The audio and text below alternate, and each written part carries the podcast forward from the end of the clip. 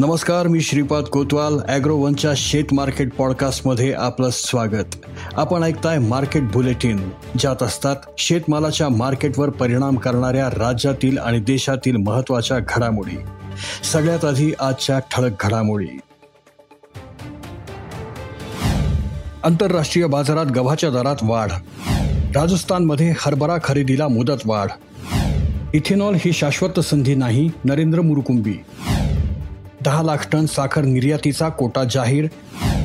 आणि जागतिक बाजारपेठेत तांदळाच्या भावावरून वातावरण तापलंय. थायलंड आणि व्हिएतनाम यांनी एकत्र येत तांदळाचे भाव वाढवण्याचा घाट घातला आहे. त्याला शह देण्यासाठी फिलिपाइन्सने भारतावर भिस्त ठेवली आहे. काय आहे हे सगळं प्रकरण, ऐकूयात मार्केट बुलेटिनच्या शेवटी. आंतरराष्ट्रीय बाजारपेठेत गव्हाच्या दरात मोठी वाढ झालेली आहे.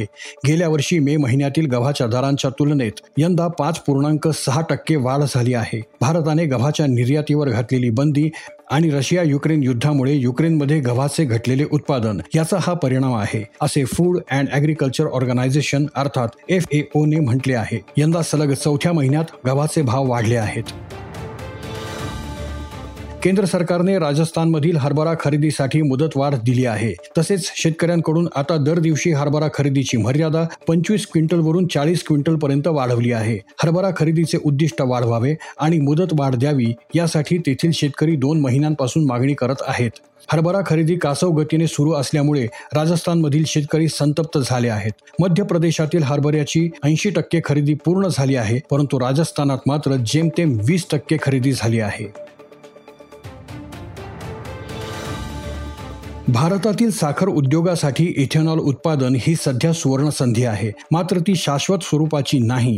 पुढील दहा पंधरा वर्षांनंतर इथेनॉल ऐवजी पुन्हा अन्य पर्यायांचा विचार करावा लागेल, असे मत रवींद्र एनर्जीचे संचालक नरेंद्र मुरकुंबी यांनी व्यक्त केले.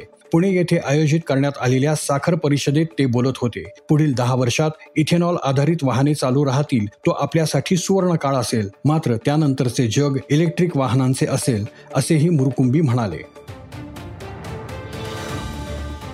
केंद्र सरकारने दहा लाख टन साखर निर्यात करण्यासाठीचा कोटा जाहीर केला आहे. ही साखर निर्यात करण्यासाठी नव्वद दिवसांची मुदत आहे. सरकारने काही दिवसांपूर्वी साखर निर्यातीवर बंधनं घातली होती. त्यानुसार यंदाच्या हंगामात शंभर लाख टनांपेक्षा जास्त साखर निर्यात करता येणार नाही.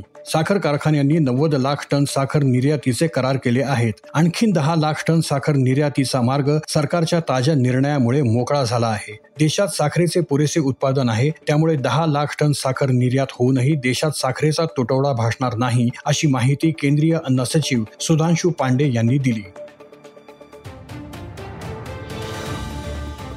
भारताच्या तांदूळ निर्यातीला बळ देणारी एक महत्त्वाची घडामोड आंतरराष्ट्रीय बाजारामध्ये घडली आहे. फिलिपाइन्सने भारतातील तांदूळ आयातीवरचं शुल्क कमी केलं आहे. पूर्वी हे शुल्क पन्नास टक्के होतं, ते आता पस्तीस टक्क्यांवरती आणलंय. आंतरराष्ट्रीय बाजारातील साठमारीचा एक पदर त्याला आहे. थायलंड आणि व्हिएतनाम हे देश तांदूळ उत्पादनात आघाडीवर आहेत. या दोघांनी मिळून तांदळाचे भाव वाढवून टाकलेत. तांदळाच्या बाजारात एक प्रकारची मक्तेदारी आणून चढ्या भावाने इतर देशांना तांदूळ विकण्याचा या दोघांचा डाव होता. फिलिपाइन्सने त्याला शह देण्यासाठी भारताचा आधार घेतला आहे. थायलंड व्हिएतनाममधून तांदूळ आयातीला पर्याय म्हणून भारताला फिलिपाइन्सने पसंती दिली आहे. भारत हा जगातील सगळ्यात जास्त तांदूळ पिकवणारा देश आहे. जगातील एकूण तांदूळ निर्यातीत भारताचा वाटा जवळपास चाळीस टक्के एवढा भरभर कम आहे. गेल्या वर्षी भारताने बासमतीसह एकूण दोनशे तेरा लाख टन तांदूळ निर्यात केला होता.